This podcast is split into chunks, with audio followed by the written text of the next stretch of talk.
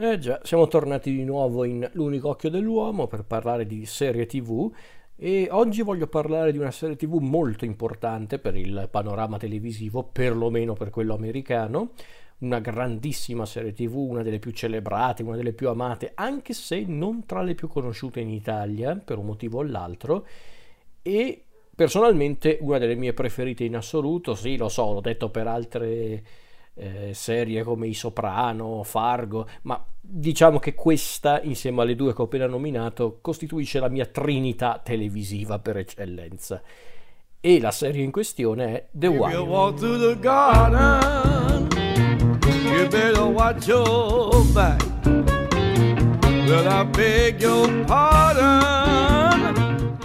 Ebbene sì, parliamo di uno dei più grandi capolavori della televisione contemporanea, anche non solo americana.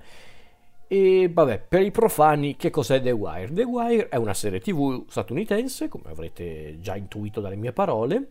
prodotta dalla HBO, guarda caso, però per dire, prodotta dalla HBO e trasmessa dal 2002 al 2008 per un totale di 5 stagioni, quindi credo siano in totale 60 episodi tipo. E la serie è stata creata da David Simon e Ed Barnes. E mm, di che cosa parla The Wire? The Wire essenzialmente, anzi inizio a dire che cosa vuol dire il titolo. The Wire è un riferimento a, a tutto quello che comporta un'operazione di polizia che prevede l'utilizzo di di strumenti cimici, ma non solo, per eh, l'intercettazione eh, che, che, vengono per le tipiche intercettazioni degli, di certe indagini di polizia, che è un po' la linea guida di tutta la serie. Perché infatti che cos'è The Wire? The Wire banalmente potremmo definire The Wire un poliziesco, una, una serie anche gangster, ma in realtà sarebbe davvero riduttivo perché lo stesso David Simon, se non ricordo male, aveva detto che in realtà non è una serie poliziesca nel vero senso del termine, perché in realtà su certi aspetti, utilizzando un altro termine un po' semplicistico e forse anche un po' offensivo, ma aiuta a far capire di che cosa stiamo parlando, The Wire potremmo definirlo una docu-fiction, perché di fatto quello che racconta The Wire è probabilmente lo spaccato più crudo e, e tristemente realistico di un certo lato della medaglia che è l'America, che è proprio la società americana. Su certi aspetti, non mi ricordo chi che l'aveva detta una cosa del genere, però qualcuno l'aveva detto, The Wire è lo specchio del lato peggiore dell'America ed è sicuramente questo il motivo per cui è una serie che ha avuto un grandissimo successo in America, davvero The Wire eh, è una di quelle serie che si può definire perfetta, proprio non ha nulla che non, eh, non funzioni. Ce ne fosse uno che ne parla male, che, che, che, poi possa piacere a tutti, beh, quello è un altro discorso, ovvio, devi essere anche un po' propenso al, a, a voler fruire un racconto del genere. Però, come stavo dicendo, The Wire io l'ho definito una docu-fiction perché, come dicevo, è uno spaccato di vita di, di, di una società, anzi perché infatti di che cosa parla The Wire? The Wire racconta eh, della lotta al crimine, ma non solo, eh, che contraddistingue una città come Baltimora, che è una città americana dello stato del Maryland e che eh, secondo io adesso ovviamente io mi baso su quello che mi dicono ovvio non è che lo so per certo però seguendo le statistiche comunque le, le testimonianze e perché no, anche le indagini, è probabilmente la, la città americana con il più alto tasso di omicidi di tutta la nazione, seconda sola Detroit come città. E infatti, pur avendo tantissimi personaggi, questa serie, la vera protagonista di The Wire è proprio Baltimora, perché infatti ogni stagione, eh, pur avendo una trama orizzontale che è praticamente la stessa per tutte le stagioni, perché di fatto, di fatto, The Wire è una di quelle serie che ha un'unica trama che si evolve col passare del tempo, però ogni stagione affronta un determinato aspetto della città di Baltimora. Perché infatti iniziamo con la prima stagione dove viene affrontato quello che comunque è il contesto più frequente della serie, ovvero il, il mondo del traffico di droga. Eh, e, e, quindi in questa prima stagione incontriamo appunto quelli che sono i personaggi più ricorrenti della serie e cominciamo ad addentrarci eh, nei quartieri poveri o comunque viviamo proprio una, un'esperienza diretta all'interno proprio di quei, di quei quartieri, comunque di, quei, di quella zona della, della città proprio abbandonata a se stessa. Nella seconda stagione invece ci spostiamo verso il porto di Baltimora per mostrare appunto un altro lato abbastanza controverso del, della lotta al crimine della città. La terza stagione è quella un po' più particolare perché di fatto è la stagione che fa un po' da spartiacque della serie e la terza stagione affronta un aspetto che in realtà era già presente sin dall'inizio nella serie ma che qui viene affrontata per bene che è la questione politica della serie, della città, anzi a dirla tutti. E infatti le tematiche principali della terza stagione riguardano soprattutto la burocrazia, l'amministrazione cittadina, mentre la quarta stagione invece è un è una documentazione molto eh, tragica ma anche molto cruda del sistema scolastico che, che, che caratterizza Baltimora per poi arrivare alla quinta e ultima stagione che invece, oltre a chiudere bene o male tutte le vicende dei nostri protagonisti, racconta invece un altro aspetto che era già presente anche questa nella serie sin dall'inizio, ma che qui viene affrontata di- direttamente, che è il mondo dei media, in particolar modo del giornalismo. Tutti aspetti che rendono l'affresco di The Wire eh, quasi una specie di documentario, perché di fatto ho usato un termine prima che molti potrebbero contestarmi, che è realistico, perché io stesso più volte ho detto che il termine realistico a volte è un po' esagerato quando vogliamo parlare di serie tv, di film, di libri, ma in questo caso di serie tv, che affrontano una determinata realtà che bene o male un po' tutti conoscono e quindi magari davate un certo prodotto, qualcuno dice ah ma guarda com'è realistico perché affronta una realtà di tutti i giorni e lo fa senza spettacolarizzare. Vero, però ehm, sono davvero poche le serie che si possono definire davvero realistiche. A volte magari il termine più corretto sarebbe dire verosimile, ovvero è una cosa che può essere plausibile, che può essere appunto verosimile. Non The Wire. The Wire si vede proprio che è una serie che racconta davvero la realtà. È proprio uno spaccato sociale vero, proprio lo, lo, senti proprio che è vero, per come vengono descritti i personaggi, per come vengono descritte anche le dinamiche tra i personaggi, ma anche la minuzia con cui Simon e Burns eh, descrivono le operazioni di polizia, il modo di vivere dei criminali protagonisti, eh, ma appunto, ma anche come vengono affrontate le questioni politiche, il sistema scolastico, eh, una redazione di un giornale, insomma c'è un lavoro maniacale in questa serie, senza essere però una serie mm, pretenziosa. Cioè, non è una di quelle serie che vuole essere a tutti i costi una sorta di... Mm, come posso dire? Di... Mm, stavo per dire di denuncia sociale, ma in realtà The Wire fa un po' di denuncia sociale, chiaramente. Però in realtà il discorso è molto più ampio, è molto più umano, è molto più complesso, non tanto da comprendere, non complesso in quel senso, ma proprio è molto ricco, è proprio una serie che tu guardi, la guardi per cinque stagioni e sei sempre sorpreso perché c'è sempre qualche aspetto che non avevi considerato, che magari avevi già eh, visto in un certo punto della serie che poi improvvisamente viene approfondito. Insomma è una, una serie straordinaria.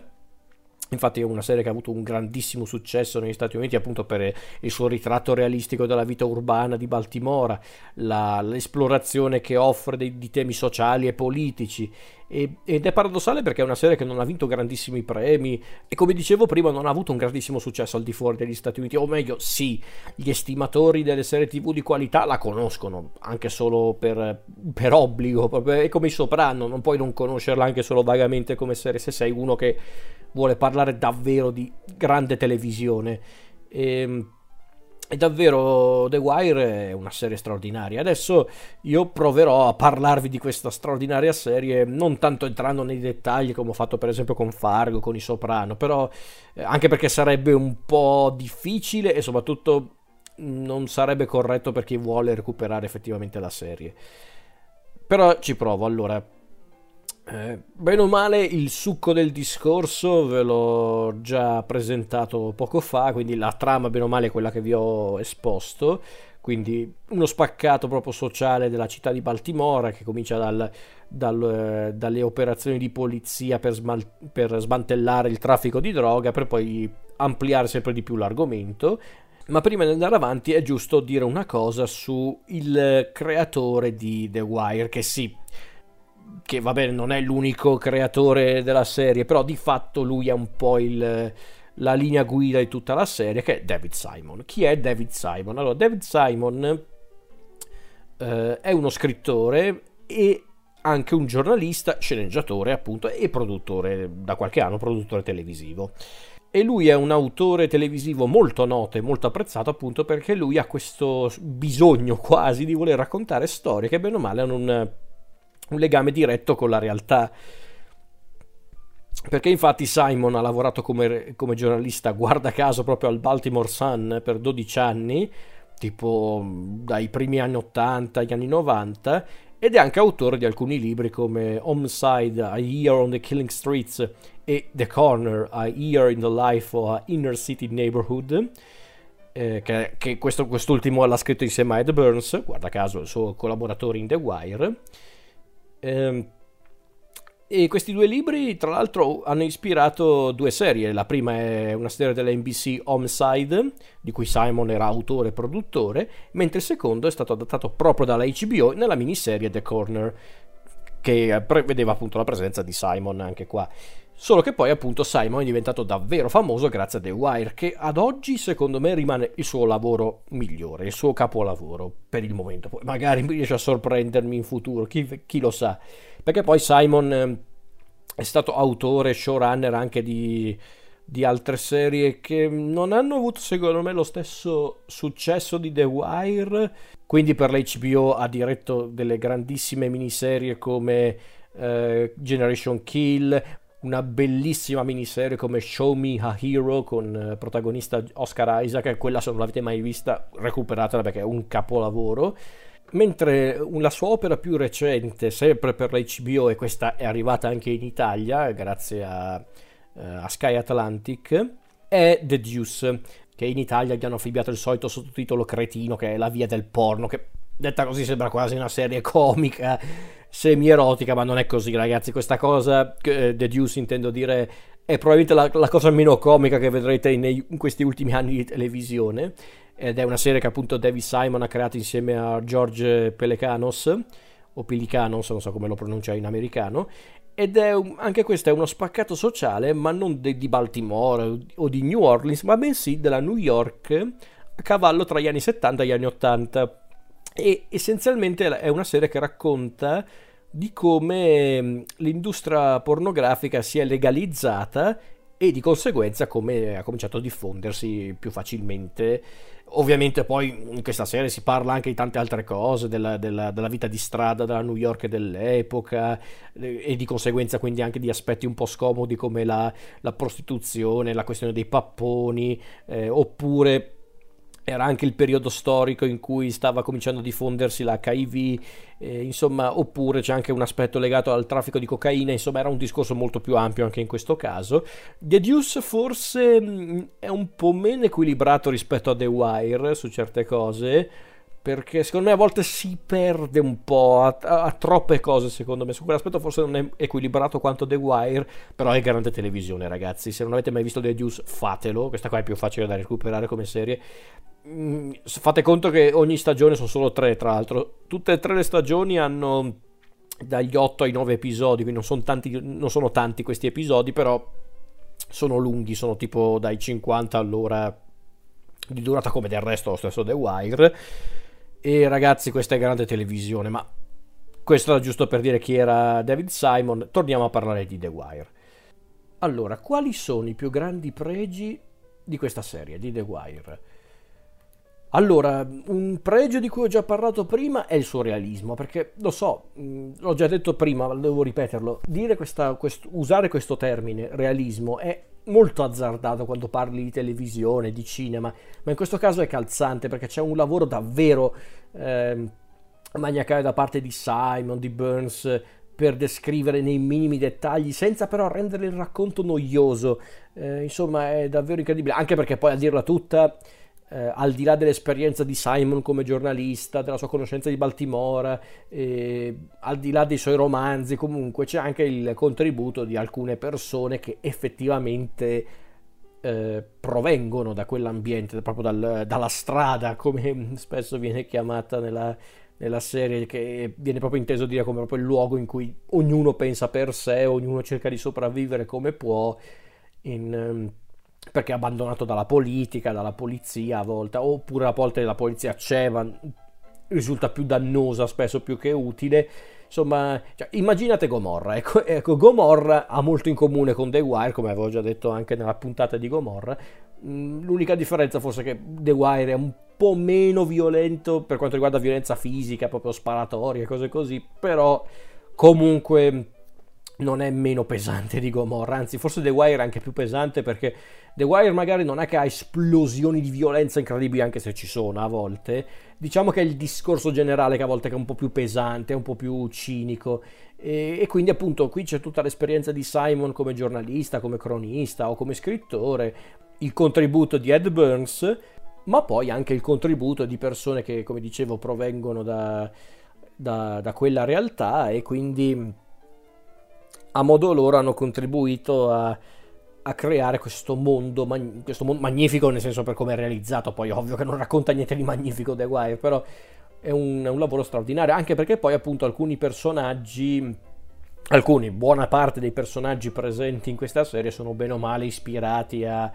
a figure reali la figura più carismatica, la più nota di The Wire, e sicuramente quella più amata, secondo me infatti lui è il personaggio di The Wire, che è Omar Little, il personaggio di Michael Kenneth Williams. Omar Little di fatto è ispirato a uno dei... a un personaggio, un tipetto molto particolare che ha collaborato appunto con David Simon e Burns per la realizzazione di The Wire, che è Donnie Andrews, eh, che è stato a suo tempo un criminale di tutto rispetto, cioè di tutto rispetto nel senso che ne ha fatte di cotti di crude, era uno spacciatore, eh, rapi- un rapinatore che ha fatto di tutto e di più tra gli anni 70 e gli anni 80 e mm, su di lui appunto si, si è basato il personaggio di Omar Little, questo bel tipetto che è una sorta di di cane sciolto del, del, mondo di Baltimora, perché Omar non, ha, non, appartiene a una banda di criminali, non è un gangster, non è neanche un trafficante, lui semplicemente è un ladro. Proprio, su certi aspetti sembra quasi cosa, la cosa più vicina a un Robin Hood di, di The Wire, perché lui fa un po' il il paladino dei deboli, cioè quando anche rapina, nel senso perché lui dice spesso di essere migliore dei criminali, perché lui rapina solo i criminali, quindi lui non è che rapina i poveri, non è che eh, se la prende con i più deboli, lui proprio mira gli spacciatori, mira i criminali perché per tante cose, anche se di fatto Omar non è esattamente un santo, però diciamo che gli spettatori rimangono affascinati da questo personaggio per, per la sua faccia tosta, per le, la il suo innegabile carisma e anche per la sua straordinaria capacità di cavarsela da tutte le situazioni eh, in un modo o nell'altro. Quindi appunto eh, Donnie Andrews ha contribuito a raccontare tante storie per creare The Wire, ma anche appunto è stato il modello per il personaggio di Omar Little. Ma poi appunto altri personaggi come per esempio DeAndre McCullough, questo che anche lui appunto eh, era stato una sorta di modello per eh, David Simon, Ed Burns, per, prima per il libro e poi per la miniserie The Corner. E McCullough sarebbe tornato in The Wire nei panni di Lamar, il, il, l'assistente un po' inetto e omofobo di Brother Muson. Quindi c'è comunque un vero e proprio mondo che, che, è, che è ricco, davvero ricco, ha un cuore pulsante questo mondo, quello di The Wire è incredibile, secondo me, davvero, perché mm, adesso non voglio fare la menata, però mm, in televisione una serie così ormai non, non, la vedete più, è davvero difficile. Simon ci prova ancora, perché ripeto, The Deuce più o meno è, è una sorta di, di tentativo, di, di tentativo di, è una serie che ha molto in comune con The Wire, però forse rispetto a The Wire ha meno intenti sociali, ha meno intenti anche di denuncia, però ci sono riflessioni non da poco anche in quella serie. Eh, quindi come dicevo, perché a volte mi perdo in questi discorsi, mi, vi chiedo scusa, eh, tra i pregi di The Wire c'è appunto questo realismo, ehm, eh, questo, questo grande lavoro di realismo, ma soprattutto una cosa che secondo me è davvero incredibile di The Wire, e lo so, il termine incredibile lo uso troppo, troppo spesso, però mi aiuta per farvi capire di cosa sto parlando, è che in questa serie non esiste il bene e il male, non, non, esistono i concetti di bene e male in questa serie, perché ovvio ci sono personaggi che sono un po' più positivi rispetto ad altri e altri invece che sono proprio negativi, non, proprio non, si, non si, possono giustificare, però che siano buoni, o, buoni, positivi o negativi, questi personaggi non sono stereotipati e spesso possono essere anche ambivalenti, perché ripeto, Simon e Burns non, descrivono i personaggi dividendoli semplicemente tra i buoni i cattivi, gli eroi e i malvagi. Sono esseri umani, punto, con i loro pregi, i loro difetti e con le loro condotte che noi possiamo giustificare, come possiamo ammirare, come possiamo anche condannare e, e mm, schifare. To. e quindi possiamo avere personaggi come quello di Robert Wisdom, eh, ovvero Howard Colvin, detto Bunny, che è questo poliziotto che lui ci prova davvero a fare qualcosa di concreto per la, la battaglia, eh, la battaglia tra virgolette, la guerra contro il mondo della droga o comunque per cercare di risolvere proprio il traffico di droga di Baltimora, a volte utilizzando metodi un po' particolari, un po' bizzarri, ma che tutto sommato non sono né illeciti e soprattutto sono, come dice lui stesso, degli esperimenti, nel senso lui sta per andare in pensione e dice fammi tentare sta follia, magari riesco a fare qualcosa di buono. Quindi abbiamo appunto un personaggio come Colvin, che tutto sommato forse tra i personaggi di The Wire è quello che si può definire quasi eroico, perché davvero Colvin mi ha sempre fatto una pena impressionante questo personaggio, perché lui davvero ci prova a fare qualcosa di buono, cerca sempre di fare la cosa giusta, ma non è uno stupido, lui sa come funzionano le cose, però lui ci crede, lui è speranzoso. Possiamo avere anche un personaggio invece come Cedric Daniels, il personaggio di Lance Reddick, che invece lui è quello, eh, anche lui è un poliziotto, però lui è quello un po', un po', più pomposo, un po' rigido, che sembra essere interessato solo alla carriera, ma in realtà è un, è un uomo mm, anche molto concreto con le sue scelte di vita, le sue, le sue ideologie, i suoi principi, pur essendo anche lui una persona con eh, qualche scheletro nell'armadio, perché comunque c'è sempre questa... questa eh, questa, questa, sorta di segreto che si, che si porta Daniels eh, con sé, che, che, però è una cosa di cui lui stesso si vergogna, quindi non è che lui si giustifica, semplicemente non vuole sbandierarlo ai 420 perché per lui è una vera e propria vergogna. Oppure un personaggio tutto sommato pur con qualche limitazione positiva, può essere anche il personaggio di Lester Freeman, eh, interpretato dal grandissimo Clark Peters, questo poliziotto di tutto rispetto, con una, una, carriera mm, proprio lunga alle spalle, che lo rendono proprio un veterano, ma soprattutto un tizio che ha capito davvero come funzionano le cose, che, che anche lui essendo un tipo molto metodico, molto pragmatico, comunque è uno che ci crede davvero, è uno che eh, diciamo che Lester Freeman è un po' quel genere di persone che è convinta di una cosa, ovvero che spesso eh, il fine giustifica i mezzi, pur non essendo comunque uno di quei poliziotti che, eh, che fa il disonesto, che cerca di fare eh, eh cose un po' losche per raggiungere i propri scopi. Però diciamo che Freeman, Freeman forse tra i personaggi consapevoli di come funziona il mondo di The Wire è quello forse con cui è più facile simpatizzare per tante cose. Quindi appunto abbiamo personaggi positivi come quelli che ho appena nominato, ma ce ne sono anche altri, eh, per carità. Ce ne sono altri invece che sono proprio in, in, in, indifendibili, come può essere per esempio il caso di come può essere il caso del personaggio di Jimmy Hector, ovvero Marlo Stansfield, che nell'ambito del, del mondo criminale di, di, di, di Baltimora, di, The Wire, Marlo è probabilmente il peggiore, perché Marlo eh, non è paragonabile agli altri gangster principali della serie come il personaggio di Wood Harris, ovvero Barksdale, e quello di Idris Elba, ovvero Stringer Bell, che loro sono un po' i padrini di Baltimora, questi tizi molto, eh, molto cauti, molto prudenti, che hanno anche grandi sogni di grandezza, ma che però piano piano vengono schiacciati dagli eventi. Marlo non è come loro due, Marlo è invece è semplicemente un sociopatico, è una sorta di animale, lui agisce e basta, pur non essendo stupido, lui è molto... Lui è proprio intuitivo, è proprio un animale Marlo, Marlo è proprio una bestia, è uno che ehm, non è che lui ammazza a destra manca perché sì, lui lo fa perché secondo lui è il metodo più, eh, più sicuro. E infatti Marlo e i suoi scagnozzi principali, ovvero Chris e Snoop, tre, questo trio infernale ne ammazza non so neanche quanti di, di persone ehm, per le strade di Baltimora e, e, loro non è che lo fanno per sadismo, non è che lo fanno perché a loro piace ammazzare la gente, ma perché per loro è il metodo più sicuro per risolvere i problemi. Simon e Burns non sono scemi, quindi non è che li rendono cattivi e basta, perché ripeto, non c'è il concetto di buoni e cattivi, questa è una cosa che decidiamo noi come spettatori, definire quelli buoni, quelli cattivi. Perché appunto Marlo è un sociopatico, però comunque è un personaggio sfaccettato. Eh, il suo secondo in comando, Chris, che onestamente dei tre è quello che mi ha sempre fatto più paura perché Chris eh, è un tipo molto violento, sa, ammazza tipo 15 in tutta la serie ma in certi punti sembra quasi quello più sano di mente, perché davvero in certi punti sembra quasi un bravo ragazzo, uno con cui puoi parlare, però poi sai che questo qua ha fatto di tutto e di più. Ecco, però Chris,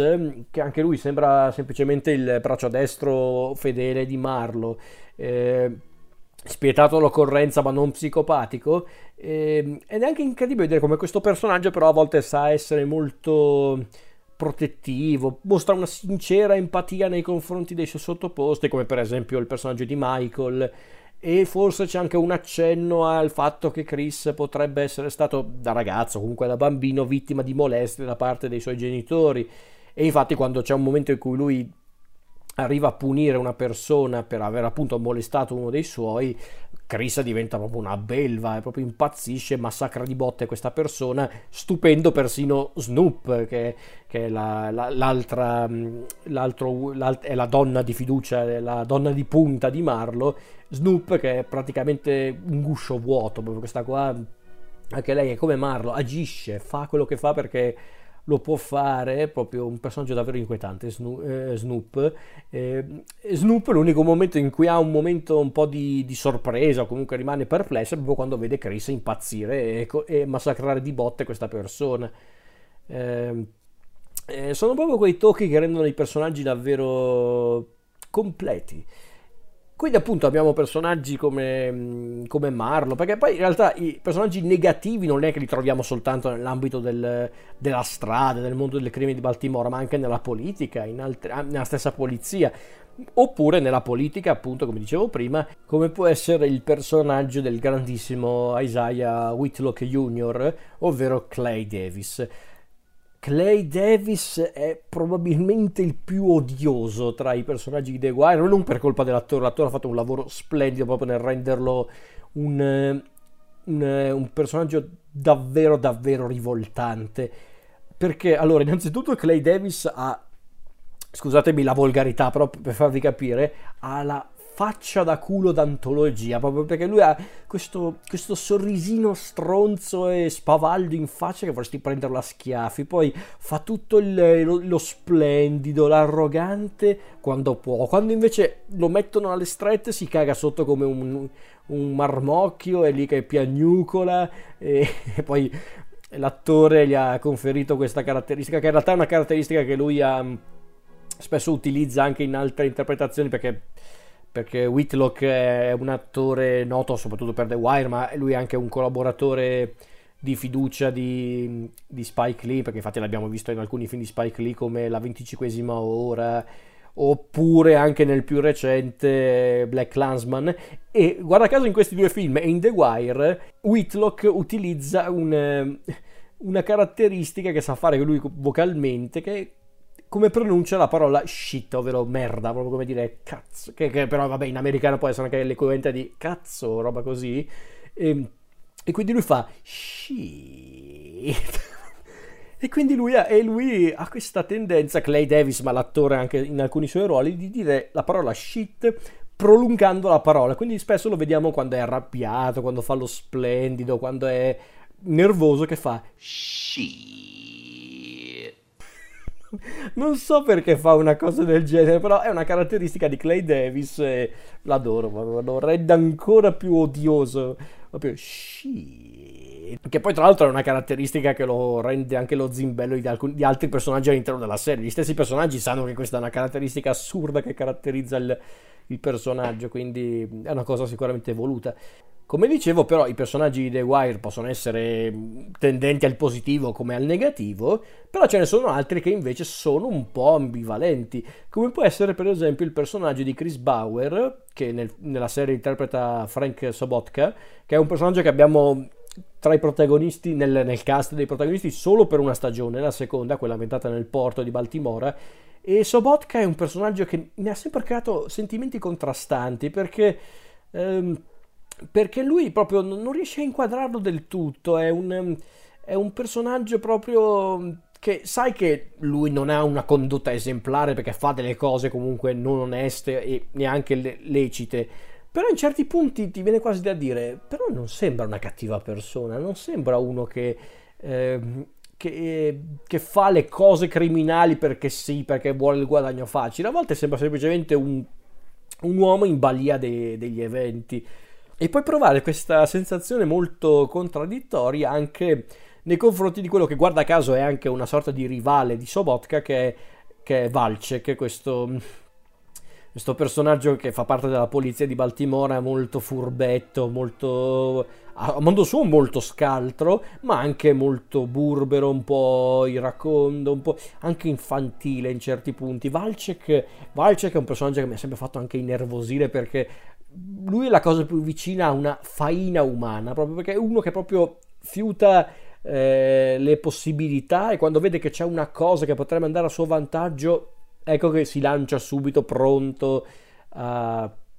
a, a, dare il suo contributo, ovviamente in cambio di qualcosa. Valcek di per sé è un opportunista, eh, Valcek è quello, però comunque mi fa piacere che Simon e Burns non l'abbiano descritto semplicemente come il tizio eh, losco che fa, eh, fa tutto quello che fa solo perché vuole qualcosa in cambio. Ci sono anche dei tratti umani anche in Valcek, basti vedere comunque il suo rapporto un po' conflittuale con eh, eh, il marito di, di, sua figlia, ovvero Roland eh, Priesboluski, o come lo chiamano tutti Prese, interpretato da Jim eh, True Frost, che è uno dei personaggi ricorrenti per quanto riguarda l'aspetto poliziesco della, eh, della storia, oppure per quello che riguarda proprio lo stesso rapporto con Sobotka. Infatti Valcek di per sé non sopporta Frank e Sobotka, però in certi punti sembra quasi tutto sommato ammirarne la forza, il, l'integrità a modo suo. E infatti c'è quel momento nel finale della seconda stagione, senza anticiparvi troppe cose, però c'è quel momento in cui dà una sorta di addio a Frank. Che davvero mi, è bello vedere comunque che anche un personaggio come Valce, che tutto sommato ha un cuore, ha, un, ha, dei momenti in cui a volte si pente anche un po' delle sue azioni, che ammira la forza degli altri. Insomma, sono tutti questi dettagli che rendono i personaggi di The Wire, tutti quanti, protagonisti e non fantastici, proprio memorabili. Perché davvero ce ne sono di personaggi straordinari in The Wire, anche quelli che proprio appaiono per pochi episodi, per poche stagioni, ti rimangono in testa. Può essere per esempio il caso di un altro personaggio che io adoro di The Wire, che è Brother Muson. Questo che Brother Muson è un killer di New York che, che lavora insieme ai, ai, collaboratori di New York di Barksdale Stringer Bell, che a un certo punto viene mandato a Baltimora per sostenere l'organizzazione di, di, di Barksdale, senza però sapere che c'è un, eh, un, tentativo da parte di Stringer Bell di creare un giro d'affari un po' più privato. E, e Brother Musone chi è? Questo tizio qua che si presenta tutto elegante, col farfallino addirittura, e per di più lui è uno dei pochi personaggi che parla perfettamente inglese, proprio con una, una dialettica eccellente, a differenza del, di buona parte dei personaggi di The Wire che parlano com, com, come hanno detto alcuni critici, in baltimorese proprio. Un, proprio un, un, un, americano proprio sporco, proprio che, i cui tempi verbali a volte eh, si invertono. Proprio, è, è, è, davvero difficile guardare The Wire senza sottotitoli, ragazzi, sappiatelo. Ecco, però Del Musoni invece parla proprio in maniera molto fluente, proprio perfetto, impeccabile. E, e è un personaggio che mi ha sempre affascinato e ovviamente anche spaventato, non solo perché è un killer, non solo perché è un tipo incredibilmente efficiente, ma innanzitutto per il suo aspetto, appunto questo... Non saprei dire, è, è come se Malcolm X diventasse un cattivo alla James Bond, davvero, quello sarebbe Brother Muson, perché infatti viene fatto intendere nella serie che Brother Muson sia musulmano, infatti non a caso il suo nome che probabilmente non è il suo vero nome, però il suo nome in, in arabo credo significa pieno di giudizio. È quindi un personaggio che tutto sommato ha una idea precisa di chi vuole essere e di chi è di fatto. E soprattutto Brother Muson fa parte anche uno di quei personaggi della serie che ha una visione del mondo ehm, che devo dirlo è tristemente veritiera, cinica, incredibilmente cinica, ma veritiera. Infatti, a dire tutto, Brother Muson è quello che sa tutto sin da principio. Lui proprio. Ehm, quando vede una cosa anche che per noi può sembrare banale, come per esempio il fatto che a un certo punto nella serie eh, vengono vengono rase al suolo le torri, queste che è una delle ambientazioni principali della serie, che per Baltimore dovrebbe essere una sorta di simbolo contro la lotta al traffico di droga, dovrebbe essere l'inizio di un, di un nuovo giorno per la città, inteso proprio come una, un, un, futuro pieno di possibilità, di nuove opportunità. Brother Musone quando vede questa vede questo cantiere dove appunto un tempo c'erano le torri, lui guarda proprio in maniera placida questo, questo scenario e, e, mentre il suo socio, il suo assistente Lamar è lì che non capisce cosa, cosa sta dicendo, lui a un certo punto dice reform Lamar, reform che sarebbe dire riforma Lamar, riforma che... E poi però Brother Muson fa una risata molto divertita, come dire in realtà non, non sta proprio arrivando nessuna riforma, è proprio semplicemente la stessa cosa che però viene eh, ripetuta più e più volte. Brother Muson è questo che mi fa paura di lui, è che è uno che sa fin troppo come funzionano le cose. Lui proprio è cinico, eh, per carità, è un killer, quindi non è che è proprio un. non è un testimone di Geova, ok? Però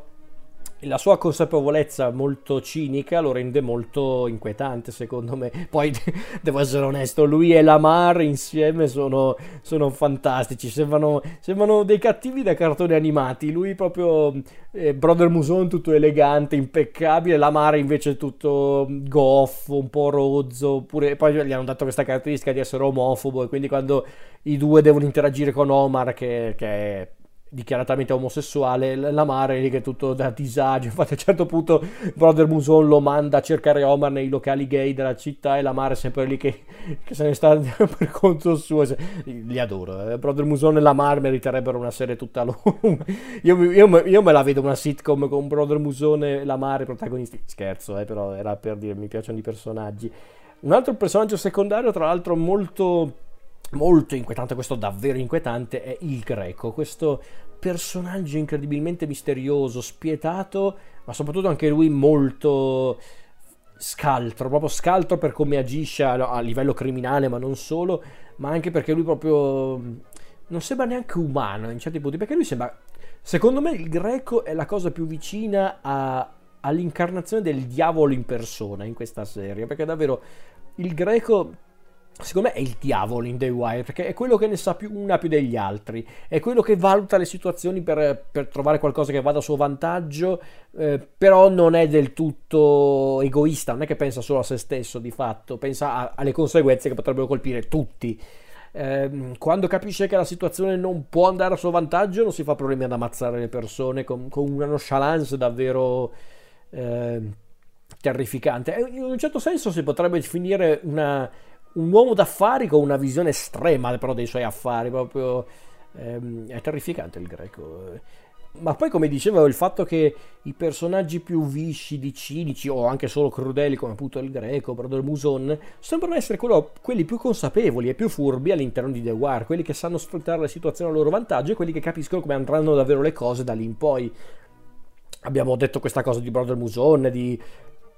eh, di, del greco, di Valcek ma può essere anche per esempio il caso di Maurice Levy, il, il, l'avvocato dei, dei, criminali, quello che prima è l'avvocato di Baxdale Stringer Bell, poi di Marlo, insomma, che anche Levy è un personaggio viscidissimo, proprio quel classico avvocato che sta con i criminali non tanto perché sono i suoi clienti, ma proprio perché lui sa che può andare a suo vantaggio frequentare queste persone a livello economico, ma non solo. È proprio un personaggio disgustoso, proprio che se la tira in una maniera incredibile. Infatti, quando ci sono quei momenti nella serie in cui i protagonisti o comunque i personaggi riescono a mettere anche solo momentaneamente nel sacco eh, tipi come Levi o anche solo come Clay Davis. Tu spettatore un po' sei contento perché questi personaggi sono talmente odiosi, talmente viscidi che un po' vorresti che pagassero per i loro crimini o per le loro scorrettezze. Però eh, devo dire che ci sono tre personaggi che io davvero amo di questa serie. Loro secondo me sono proprio i miei tre personaggi preferiti in assoluto, proprio la trinità di questa serie, che sono...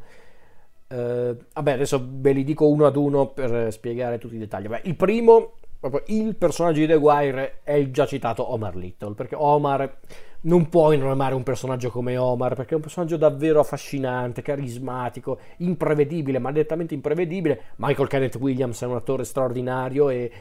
lui stesso ha detto più volte che con Omar eh,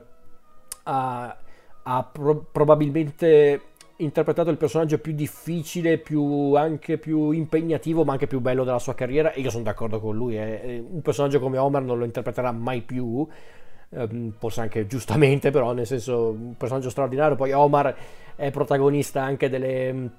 delle scene più memorabili della serie. Eh, ed è probabilmente il protagonista anche di uno dei momenti migliori di tutta la serie in assoluto che è il suo confronto breve ma molto intenso con il detective Bank Moreland, il personaggio di Wendell Pierce, che è anche Bank, io lo adoro. Bank è il classico tizio un po' lamentoso, un po' brontolone, ehm, che non vorrebbe davvero complicarsi la vita, ma che per un motivo o l'altro lo fa, però non è un pessimo poliziotto, non è uno che non sa fare il suo lavoro, anzi Bank tutto sommato è anche uno che riconosce i suoi limiti. E c'è questa scena in cui Bank e Omar... Ehm, si confrontano perché Bank ha praticamente bisogno di Omar per risolvere un, un crimine.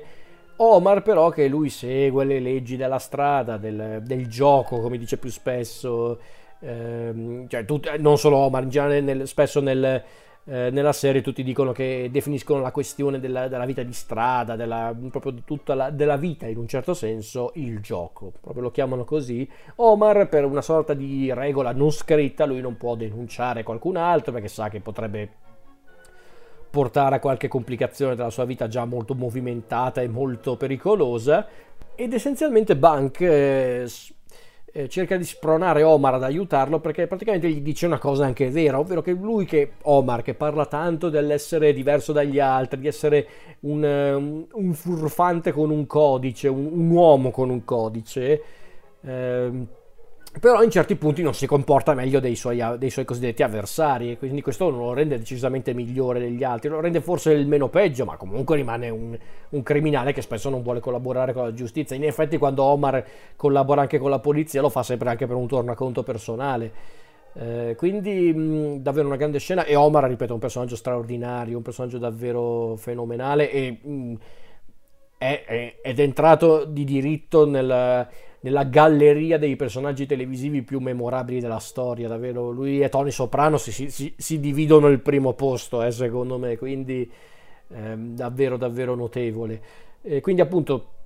Omar rimane il mio personaggio preferito in assoluto della serie, però per esempio ci sono altri due personaggi che ho sempre adorato di questa serie, uno è Jimmy McNulty, il personaggio di Dominic West, che su certi aspetti molti l'hanno definito il vero protagonista della serie. No, diciamo che è uno dei personaggi principali, quello sì, eh, perché anche a dire tutta McNulty è quello che apre la serie e chiude la serie, quindi su quell'aspetto glielo, glielo, concediamo, però non è che è il protagonista, perché di fatto The Wire non ha un protagonista nel vero senso del termine,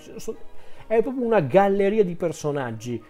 Anche perché, come giustamente molti hanno detto, in realtà la vera protagonista della serie è proprio Baltimora, quindi non è che c'è un vero protagonista. McNulty è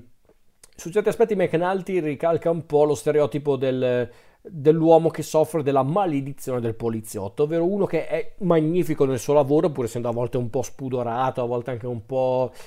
mh, mm, eh, come posso dire, mh, mm, un pochino furbetto, perché certe volte McNulty scavalca i suoi superiori, utilizza dei sotterfugi per risolvere i suoi casi, però di fatto non è una, un poliziotto disonesto, non è un poliziotto eh, incapace, McNulty è anche fin troppo bravo su certi aspetti. Eh, come dice forse un personaggio, o in un'intervista l'hanno, definito così, non mi ricordo, ehm, qualcuno aveva definito McNulty un bastardo che però ha ragione, nel senso... Uh, McNulty è uno che ha un, un, un, pessimo carattere in certi punti, però non si può negare che lui abbia un punto e che lui abbia capito anche davvero come ciò che non funziona in questa situazione, in, questo, in questa città. E e appunto McNulty è un poliziotto davvero davvero eccezionale, ma è un, uomo che ha una vita privata disastrosa perché ha un, una vita familiare inesistente con una moglie che eh, gli chiede giustamente anche il divorzio. Poi lui è un uomo che è vittima dell'alcolismo, che mh, leggermente rotomane, anche perché davvero McNulty è anche ossessionato dalle donne. E, e insomma è, è proprio un disastro nella vita privata McNulty In certi punti però ha anche delle caratteristiche che ce lo rendono anche molto simpatico, quasi eroico in certi punti, poi McNulty poi fa qualcosa che ci fa ricordare che lui è un essere umano con tanti problemi, però è bella questa cosa che, l'abbiano, l'abbiano, che, che Simon e Burns l'abbiano reso un po' ambivalente, perché McNulty è è proprio un personaggio che lui senza il suo lavoro, senza le sue indagini non esiste. Infatti, per esempio, io quando nelle prime stagioni lui ha questa ossessione di voler incastrare Stringer Bell, l'ho sempre vista un po' di una tipica situazione che io spesso chiamo la sindrome di Zenigata, il, l'avversario di Lupin III, ovvero che appena Stringer viene praticamente non è più il bersaglio di McNulty, McNulty non ha più niente da fare, proprio si sente vuoto, è un po' come Zenigata in, in Lupin III. Se Lupin III dovesse morire, dovesse essere arrestato definitivamente, Zenigata non avrebbe più senso di esistere sarebbe una persona vuota. Stessa cosa McNulty, senza qualcosa da fare, senza qualcuno da cacciare, da catturare, da arrestare. Lui non si sente vivo, perlomeno per buona parte della serie. Però, ripeto, McNulty è anche un tipo molto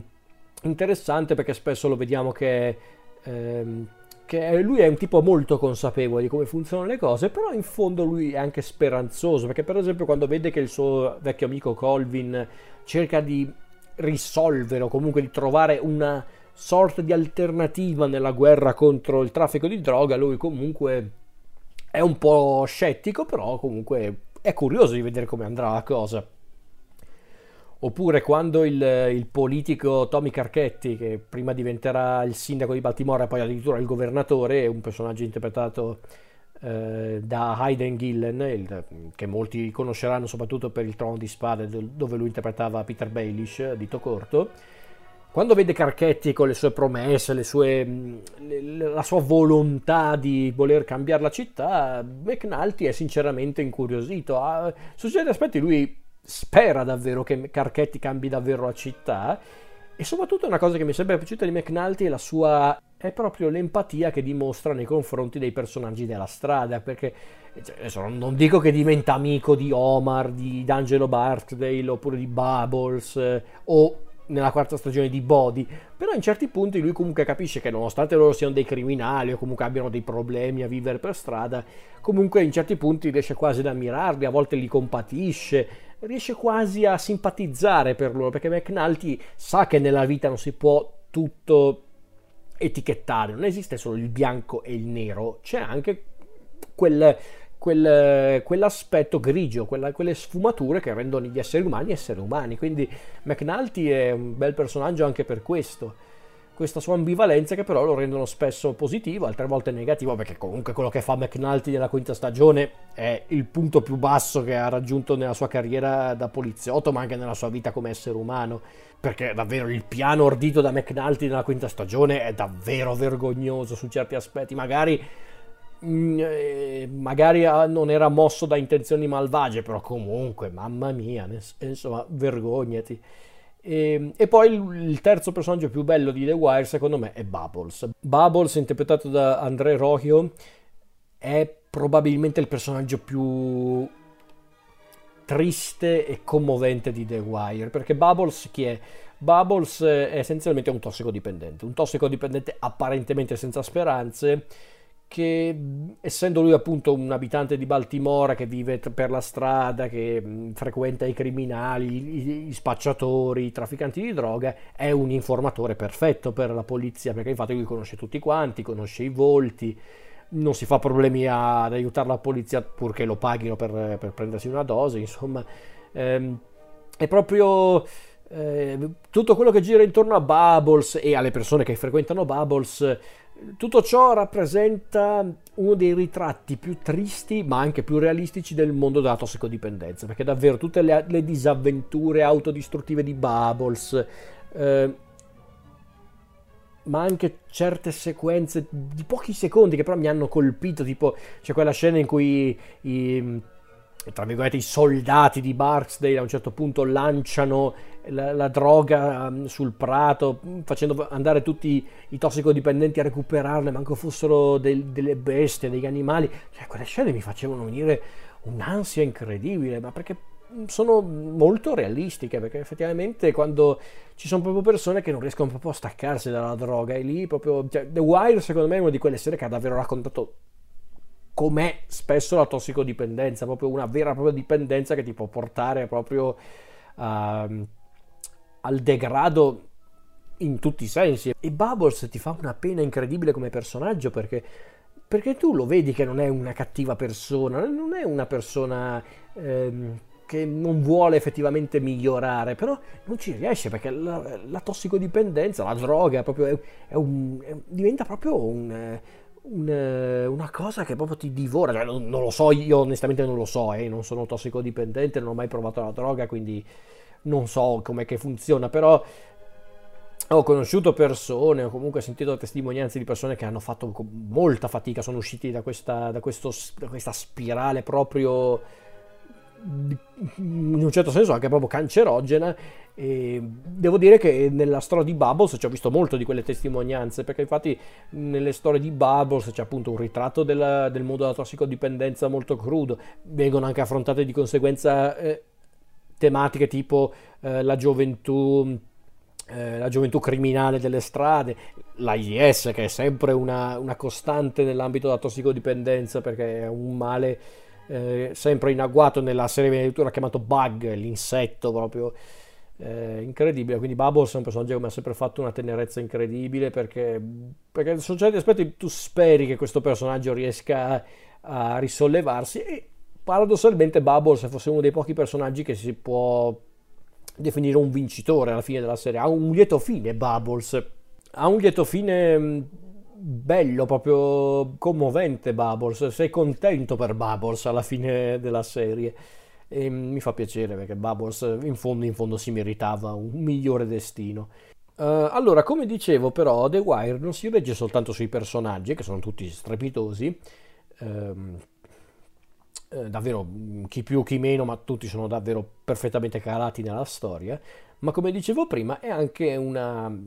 una, una, serie che racconta innanzitutto uno spaccato sociale molto forte, perché appunto abbiamo raccontato la vita di strada, il mondo del traffico di droga, però per esempio anche il modo in cui viene ritratto il, il sistema scolastico, eh, diciamo che Simon non è molto, eh, come posso dire, molto indulgente verso questo sistema, forse anche un po' giustamente, perché ci sono realtà simili anche al di fuori dell'America però in realtà lui ha utilizzato il sistema scolastico anche per raccontare un altro aspetto molto triste della storia di The Wire, ovvero il passaggio generazionale, ovvero perché essendo il mondo di The Wire un mondo criminale, un mondo violento, eh, a volte certi personaggi ci lasciano nella serie proprio definitivamente e quindi da una parte pensi, beh dai, peggio di così non potrebbe andare, se non fosse che poi in realtà arriveranno dei, de, delle nuove leve che piano piano prenderanno il posto degli altri personaggi, quelli che ci hanno lasciato, quelli che sono riusciti ad uscirne da questo mondo.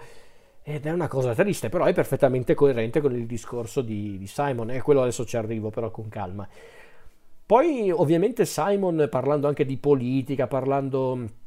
proprio del mondo della politica, racconta anche dell'economia, la questione economica e infatti non è un caso che nella quinta stagione, quella ambientata nel 2008, ci sono già i primi echi della, della crisi economica del 2008 che sarebbe diventata proprio un'ecatombe del, dell'economia mondiale, che sarebbe diventata ufficiale nell'autunno di quell'anno perché la, la quinta stagione di The Wire dovrebbe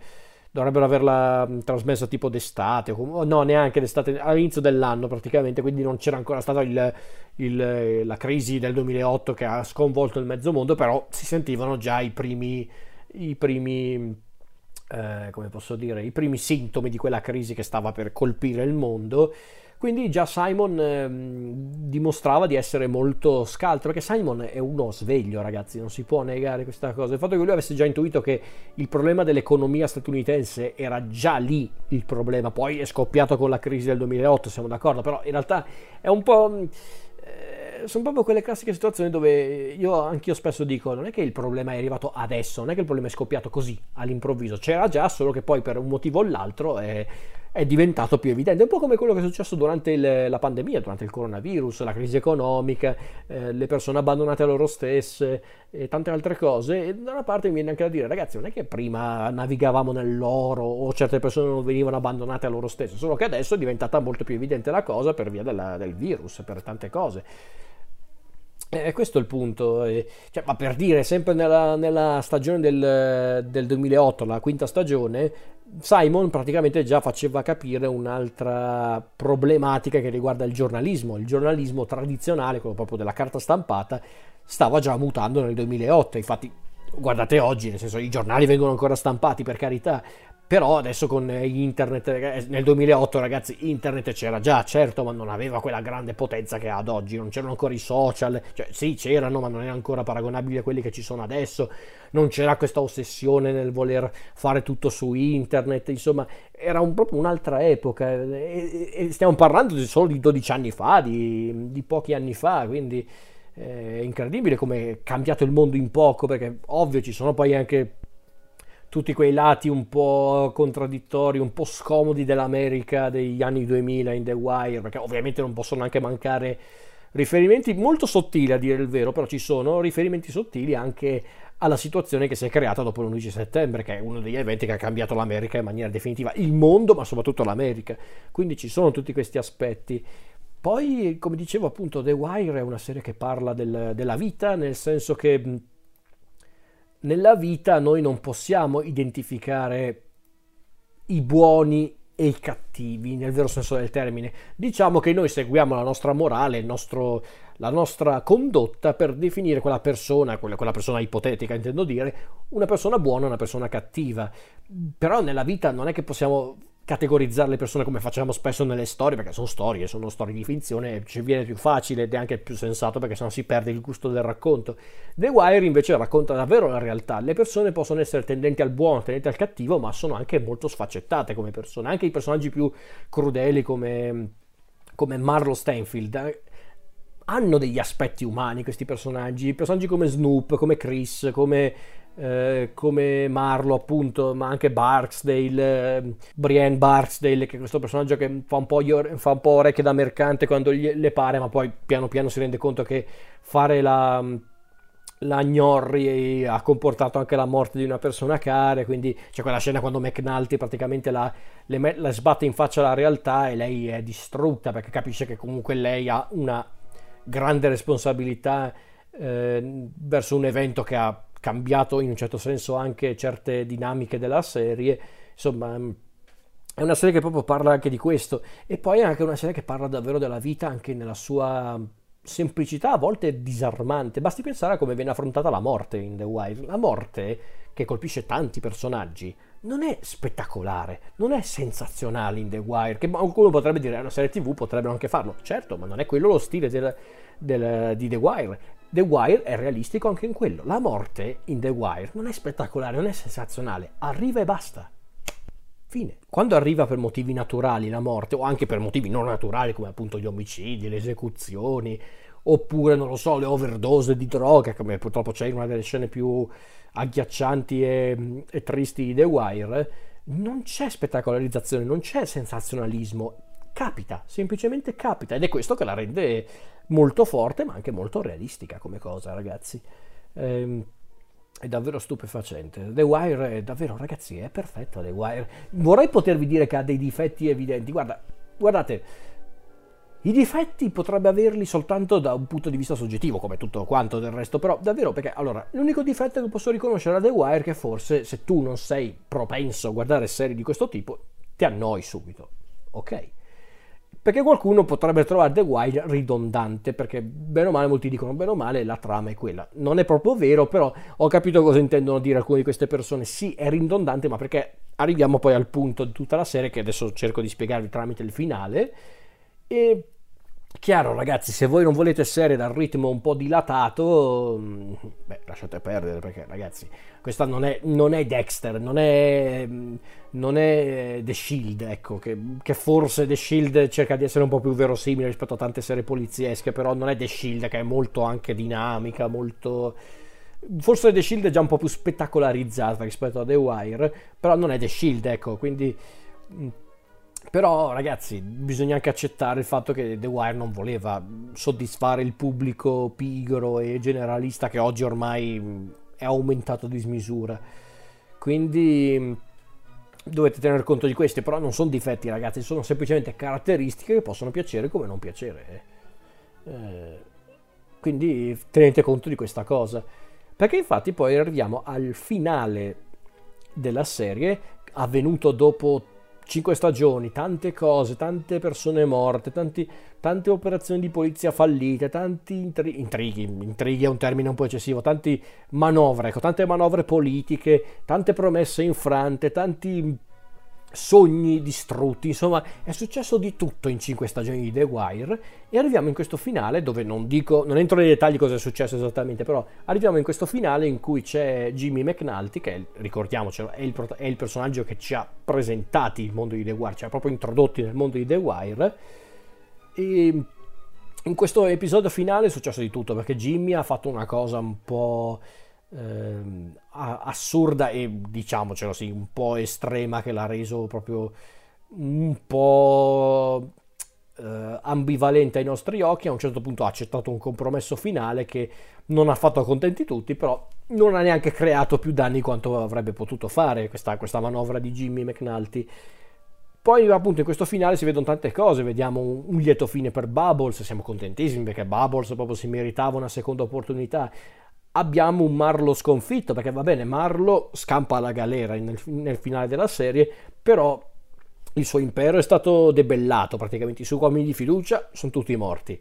Non è più riconosciuto dalla strada perché l'unica ragione per cui lui non è andato in galera è il fatto che lui non poteva più tornare in strada, non poteva più fare il traffico di droga ed è diventato, tra virgolette, un uomo rispettabile, però Marlo al di fuori della strada non conosce niente, Marlo si sente proprio inadeguato quando non è in strada e addirittura suo uno dei suoi rivali, ovvero Omar Little, è diventato una leggenda per, per le strade di Baltimora e Marlo invece appena esce dal, da, questa, da, questo edificio dove doveva incontrare i, i, come, i nababbi tra virgolette di Baltimora, lui che è tutto elegante, non è più simile a un gangster, si ritrova per strada, la gente cerca di rapinarlo, non manco lo riconosce, quindi proprio Marlo è sconfitto. E poi in, questa, questo finale abbiamo anche il cambio generazionale definitivo, quindi Bubbles riesce ad uscire dalla, dalla spirale di tossicodipendenza, ad accettare i suoi errori, a riconoscere le sue colpe. Ecco che arriva un altro personaggio che è, che è Duki, uno dei ragazzi che abbiamo incontrato nella quarta stagione, nel, quella ambientata a scuola, nella scuola di Baltimora, che diventa praticamente il nuovo Bubbles. Abbiamo Michael, un altro personaggio della quarta stagione, che col passare del tempo è diventato praticamente il nuovo Omar Little eh, Slim Charles, che tra l'altro è uno dei pochi presenti dai, dai, dai, primi respiri della serie che è ancora vivo, Slim Charles è diventato il nuovo Barksdale praticamente, è diventato praticamente il nuovo capo delle strade per un motivo o l'altro. Eh, insomma, è, è un nuovo giro criminale è, è, inattivo, però il concetto è proprio questo. The Wire eh, sembra che sia cambiata la, la, la cosa, il, il contesto, ma in realtà no è sempre la stessa canzone. Perché questa la grande, la grande, quando dico grande intendo dire che è la lezione definitiva di The Wire, ma è una lezione anche molto amara, molto cinica, perché ragazzi è cinico The Wire, è cinico, non è crudele fino in fondo, perché ha, ha dei momenti in cui è anche un po' più comprensivo verso i personaggi, verso le situazioni, ma di fatto The Wire non offre grandi... Eh, come posso dire, grandi speranze, ma perché per David Simon la realtà non è così semplice, soprattutto in un contesto molto particolare come può essere Baltimora. Quindi la lezione, la grande lezione di The Wire è questa, ovvero cambiano i giocatori, ma non il gioco, sempre comunque. Anche quando tu sei convinto che stai cambiando qualcosa nel gioco, utilizzando proprio i termini di Omar, Insomma, il gioco è lo stesso, rimane sempre lo stesso. Cambiano magari i giocatori, cam- magari cambiano i giocatori, cambiano a volte eh, le dinamiche, perché ovviamente la società si evolve col passare del tempo, ma la sostanza rimane sempre la stessa. Ehm, che è una cosa davvero triste da dire, ma è così, la vita è così, ragazzi. Non è, una, non è chiaramente una scusa per non voler cambiare le cose, non voler. Eh, tentare una nuova strada, perché ci sono personaggi in The Wire che cercano effettivamente di dare qualche svolta al mondo, o perlomeno nel loro mondo, nel loro piccolo. Eh, abbiamo citato Colvin, Cedric Daniels, lo stesso McNulty, eh, Lester Freeman, insomma, ci sono personaggi che, oppure anche un altro personaggio che non ho nominato finora, ma eh, ma che dovrei, dovevo nominare che è Kima, Kima Gregs, che che anche lei è una poliziotta un po' problematica, ma forse è un po' più coscienziosa e anche un po' più onesta di McNulty e Bank. Eh, insomma, questi personaggi ci provano davvero a cambiare le cose, a dare una, un, un, nuovo senso alla, alla, loro vita, ma anche alla strada, alla, alla, alla stessa Baltimora. Però vuoi per un motivo o vuoi per un altro, il gioco non cambia, siamo, siete sempre in gioco, siamo, siamo, sempre in gioco, ci proviamo a cambiare il gioco, ma il gioco rimane sempre lo stesso. Magari a volte possiamo eh, riscrivere le regole, ma la sostanza è la stessa. E, e questa è la grande lezione di The Wire. Cambiano i giocatori, ma non il gioco. Sempre e comunque. Way down in the hole. Way down in the hole. Way down.